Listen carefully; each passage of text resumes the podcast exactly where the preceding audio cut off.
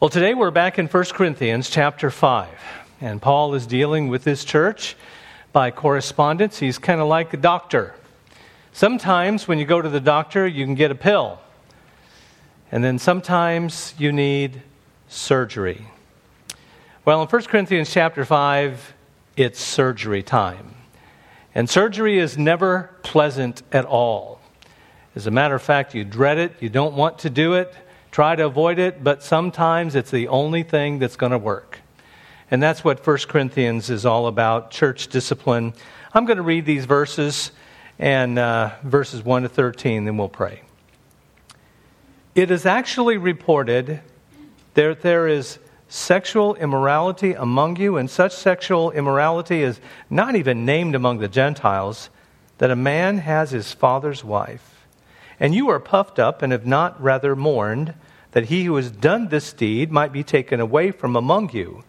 For I indeed, as absent in body but present in spirit, have already judged, as though I were present, him who has so done this deed. In the name of our Lord Jesus Christ, when you are gathered together along with my spirit, with the power of our Lord Jesus Christ, deliver such a one to Satan for the destruction of the flesh that his spirit may be saved in the day of the Lord Jesus. Your glorying is not good. Do you not know that a little leaven leavens the whole lump? Therefore, purge out the old leaven, that you may be a new lump, since you are truly are unleavened. For indeed Christ, our Passover, was sacrificed for us. Therefore, let us keep the feast not with old leaven, nor with the leaven of malice and wickedness, but with unleavened bread of sincerity and truth. I wrote to you in my epistle not to keep company with sexually immoral people, yet I certainly did not mean that the sexually immoral people of this world, or with the covetous, or extortioners, or idolaters, since then you would need to go out of the world. But now I have written to you not to keep company with anyone named a brother who is sexually immoral, or covetous, or an idolater, or a reviler, or a drunkard, or an extortioner, not even to eat with such a person. For what have I to do with judging those who are outside? Do you not judge those who are inside? But those who are outside, God judges. Therefore, put away from yourselves the evil person. Father in heaven, we bow in your presence today as we come into these verses of Scripture. We realize that they are your word, your revealed word to your church. May we take them with seriousness and help us, Father, to understand them and apply them. In Jesus' name, amen. Paul had previously pointed out one of the problems that the church there in Corinth had the problem of division in the church. He addressed it and pleaded with them for unity and to stop exalting one Christian worker over another one. Now, Paul is dealing with yet another problem, and no, no doubt that he heard about from the household of Chloe he had heard that there was a serious case of immorality in the church. The pagan culture in Corinth had leaked into the people that were believers in the church and needed to be dealt with. Well, in these verses of Scripture, I'd like for us to point out, as Paul writes in verse 1, the need for discipline. It is actually reported that there is sexual immorality among you, and such sexual immorality as is not even named among the Gentiles that a man has his father's wife. Notice the seriousness of this sin. There was sin in the assembly of the believers and sad to say, everybody knew about it. It was not just a private thing that they could deal with with one on one or two people to, to sit down and counsel the brother or, uh, that had done this thing. It had been known, and not only in the church, but also in the community. And the church had decided not to do anything about it, just let it go. What was the nature of this sin?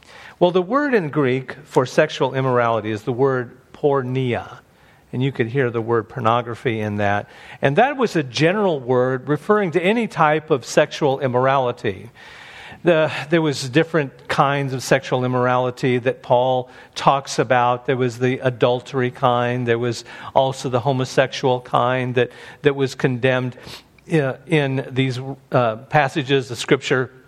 But this kind What was the immorality that was there that a man should have his father's wife? Now, the way that it's described here, that this man had relationship with his father's new wife or his stepmother, not his own mother, but his stepmother. That's the way the scriptures portrayed it.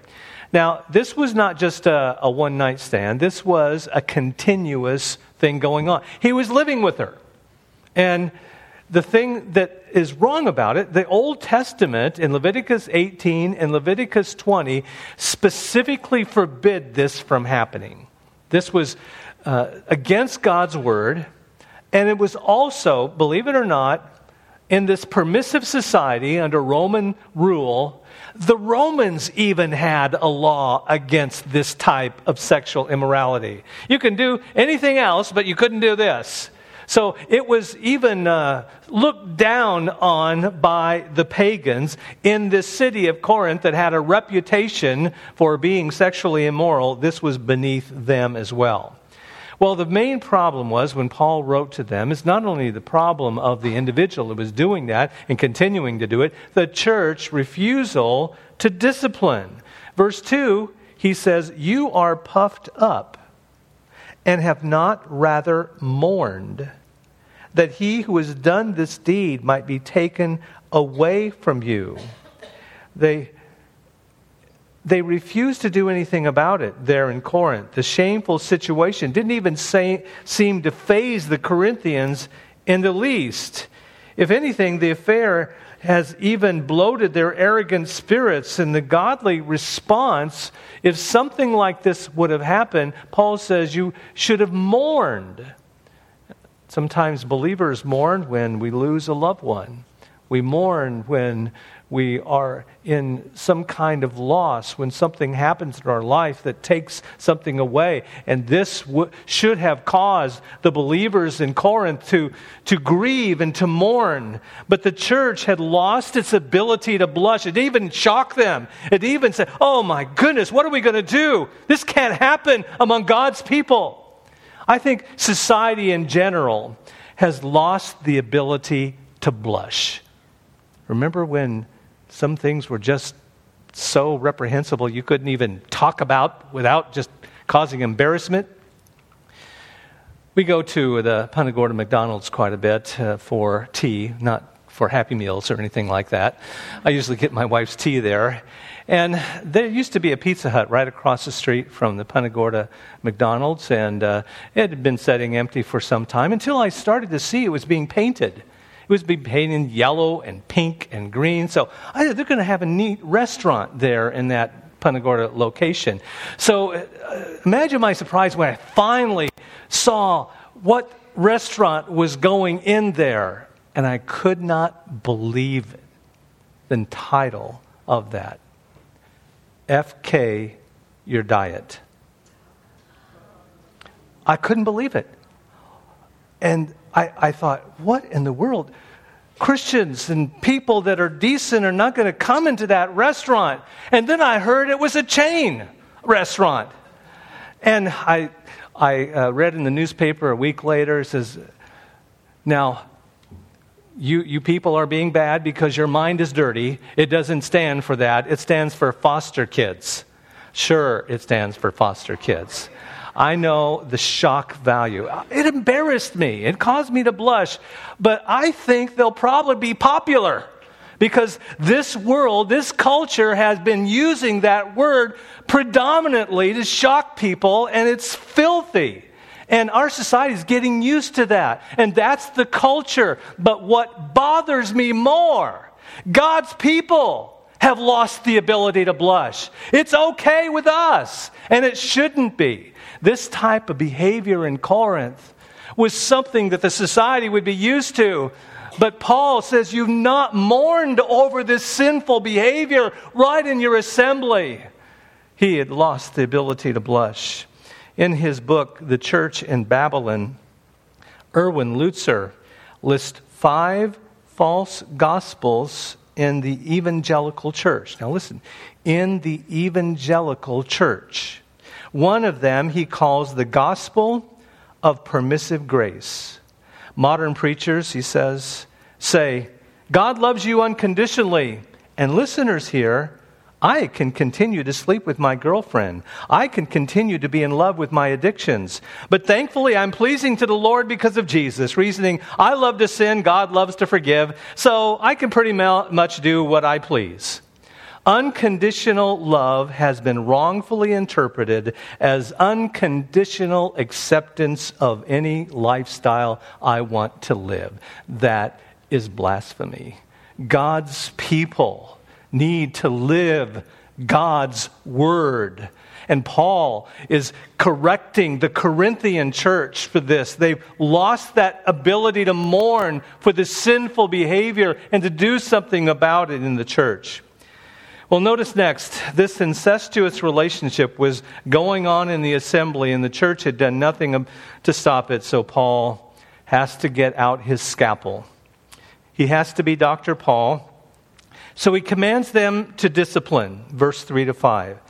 For I indeed, as absent in body, but present in spirit, have already judged, as though I were present, him who has done this deed. I've already judged them. In the name of our Lord Jesus Christ, when you are gathered together along with my spirit, with the power of the Lord Jesus Christ, deliver such a one to Satan for the destruction of the flesh, that his spirit may be saved in the day of the Lord. Notice Paul gives his authority to resolve this issue. Now, Paul was an apostle. You got to understand what that means. He was the ones chosen by the Lord Jesus Christ. Paul and James and John and Peter and all the others. Paul was one of those equal level with the other apostles. And he was given authority by the Lord Jesus Christ to set up the church to establish the church that the Lord Jesus Christ was going to, and to, and to determine things. So he has a little bit more authority. He's on that apostol, uh, apostolic authority. He says, I have judged this guy. I've judged him. This behavior is wrong, and you are wrong for allowing it to go on. Some people might say, Oh, Paul, you must be mistaken. Did you not hear what Jesus said? Judge not that you be not judged. Boy, you know that has become the favorite verse of unsaved people and carnal Christians. Judge not that you be not judged. It has been the most misinterpreted passage of Scripture in the whole Bible. You know, a lot of times we say that, and what they really mean is they take that verse to mean that we are never to judge anyone else's sinful behavior. That's a perversion, a twisting of Scripture.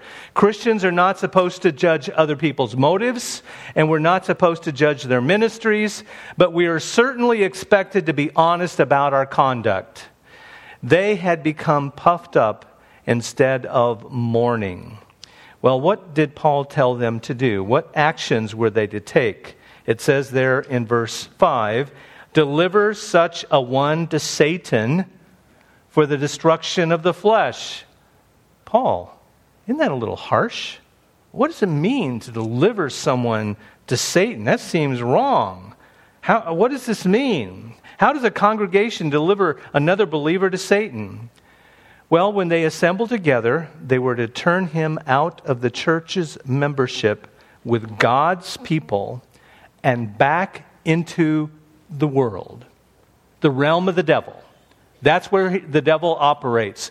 When a person gets saved, he receives Christ as a Savior and accepted into the family of believers. There's a safety net here. There's a zone of protection there. But now that they are moved out of the membership of the church, they're back in the world's zone. Now, this person didn't uh, get this way. We're not told the backstory, but I'm sure that when someone found out about it, perhaps they even uh, had one on one talk, and maybe there's a couple others that went. But this had become known to everybody. The church was to gather together and expel the offender. When a Christian's in fellowship with the Lord, there's a, there's a, a protection, but now he's out in the world, he's fair game for the enemy.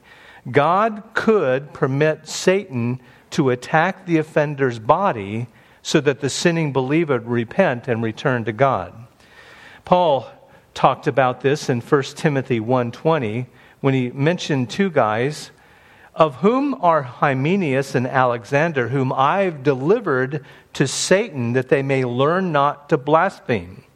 Now, what does it mean, the destruction of the flesh? That we deliver them to Satan for the destruction of the flesh. There's two possible meanings, and I've looked at various Bible commentators, and one is the fact probably some sort of remedial suffering that he would have in his physical body. Remember Job. Satan asked God permission to touch Job's physical body.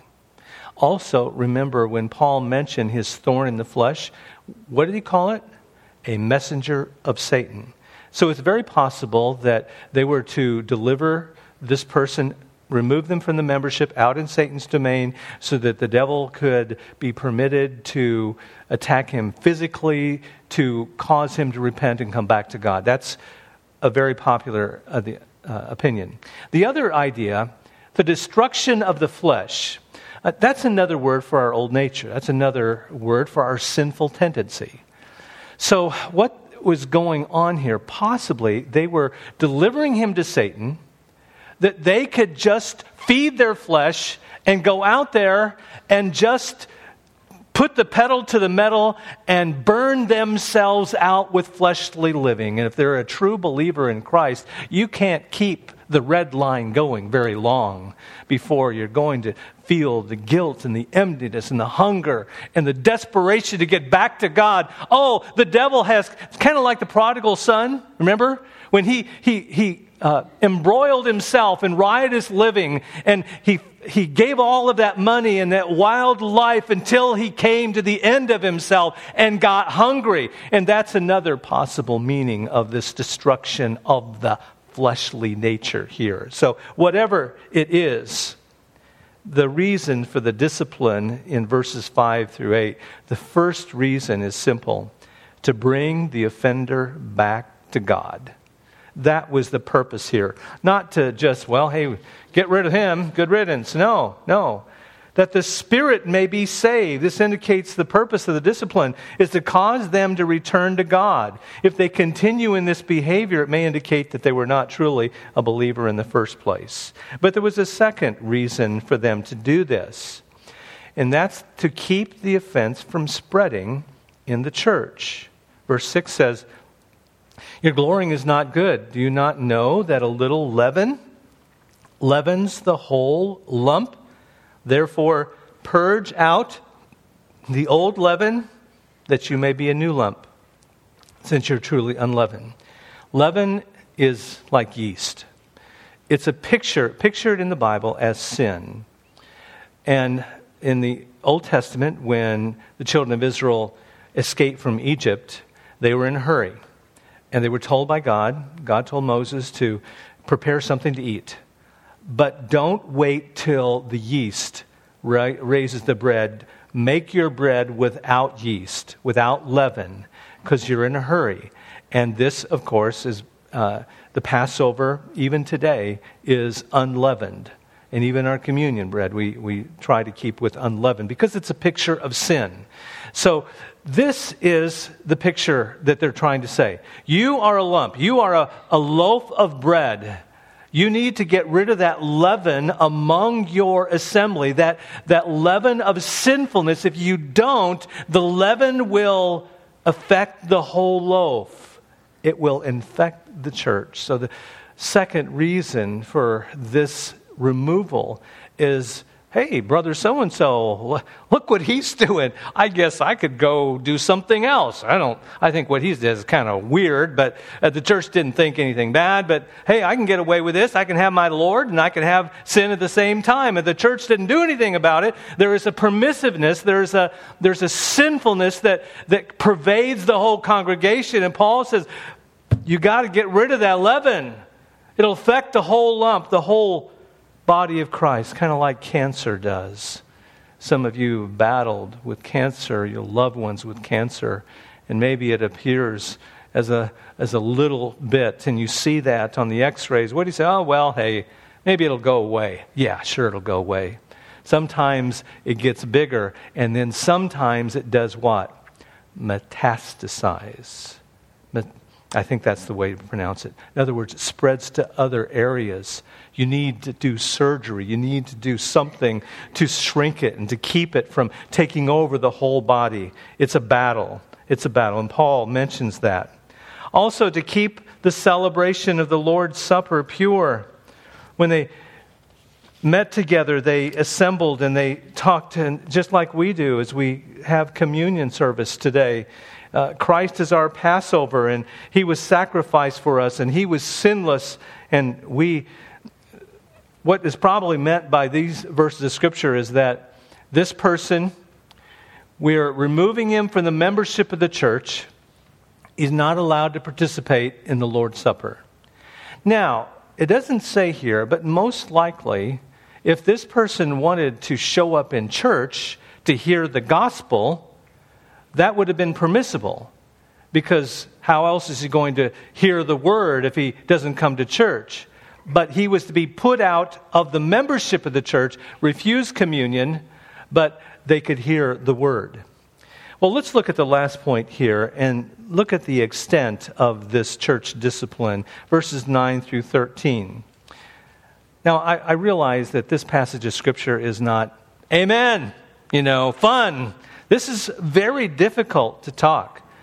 But there's no way on earth that we, as followers of Christ, should skip a portion of Scripture because it causes to examine us a little bit more. We need to be faithful to the Word of God. Notice in these verses of Scripture the extent. I wrote to you in verse 9 in my epistle not to keep company with sexually immoral people.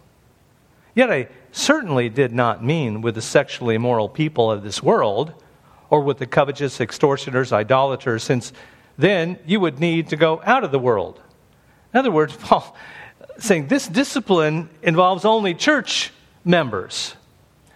If you were to stay away from any evil person, any wicked person, you would have to go to the moon or you would have to go to Alpha Centauri or whatever the closest planet is that, that can breathe air. You'd have to leave because the world is always around us. And you know, I know there's different groups of Christians who, who do try to do that. They, they don't leave the planet, but they go into some commune or go into the woods and they set up their own community, try to be away from the world as much as possible. But Paul says, nah, don't do that. As a matter of fact, he also says you need to give them the gospel. You need to shine your light. You need to be the salt of the earth. You need to be there in order to witness to the lost people. So he, he means you need to have a separation from an immoral brother or sister so they could feel the conviction of their activities. Separation. Separation from brothers that are met here. Now, notice in this verse, the discipline involves all church members. But now I've written to you not to keep company with anyone named a brother who is sexually immoral, or not just this kind of sin, not just the sexually immoral people that this one guy that's mentioned here, he's including other people that perhaps will delve into the deep end of sinful behavior by saying a covetous person, idolater, someone who starts going back into worshiping idols again, or reviler, someone who's angry and, and uh, blows his temper in front of everyone, or a drunkard, or an extortioner. Don't even eat with a, such a person. Again, don't even fellowship with them. Again, extending that to anyone who chooses to go into this sinful behavior lifestyle like the old nature. So, Pastor, this is not a fun passage of Scripture. What are you going to tell us to do about it? Okay, let's make a few applications. The first application we need to really get from this passage God is serious about sin and so should we. And, folks, the first place we need to look is our own heart. Before you look around at the congregation and other people's sins, you need to look at your own self. The Bible says in 1 Corinthians chapter 11, in regards to the communion service, it says this For if we would judge ourselves, we should not be judged. In other words, we need to examine our own heart and say, Lord, is there any Is there anyone that I hate? God, I release that anger to you. Is there any evil lust? God, purge that out of my mind. Is there anything that I'm doing that dishonors you? God, forgive me and God, help me. Deal honestly with your own sinfulness and ask God to cleanse you, especially as we approach the Lord's table in just a few minutes. Use the time, the quietness that's there to ask God to cleanse your heart. Don't think about anybody else except your own sinful behavior. And the other application I think that we need to make we need to mourn. Mourn when we hear of believers getting trapped into sin. I know sometimes there is this evilness inside of us. Well, that person that was a Christian leader or a pastor or spiritual leader in our own uh, group, they fell into sin. You know, the first thing that you ought to think of, oh God, I'm so sorry that happened. We should mourn. And the second thing, God, help me never to do that. Put a hedge about me that it would not be me that's falling into that. Not as a form of gossip or say, hey, did you hear about this person? You know, you know how we do that. No, we, we should mourn and then ask God to keep us from that. God judges those on the outside world, and, and He will, folks. God's going to judge this world. I mean, uh, this coming Wednesday, I'm dealing with the tribulation period. That seven year period of time is God, God unleashing His judgment on the earth. God's wrath is real, folks. It's going to be judged on the earth, but we are called to judge ourselves we as believers need to judge ourselves.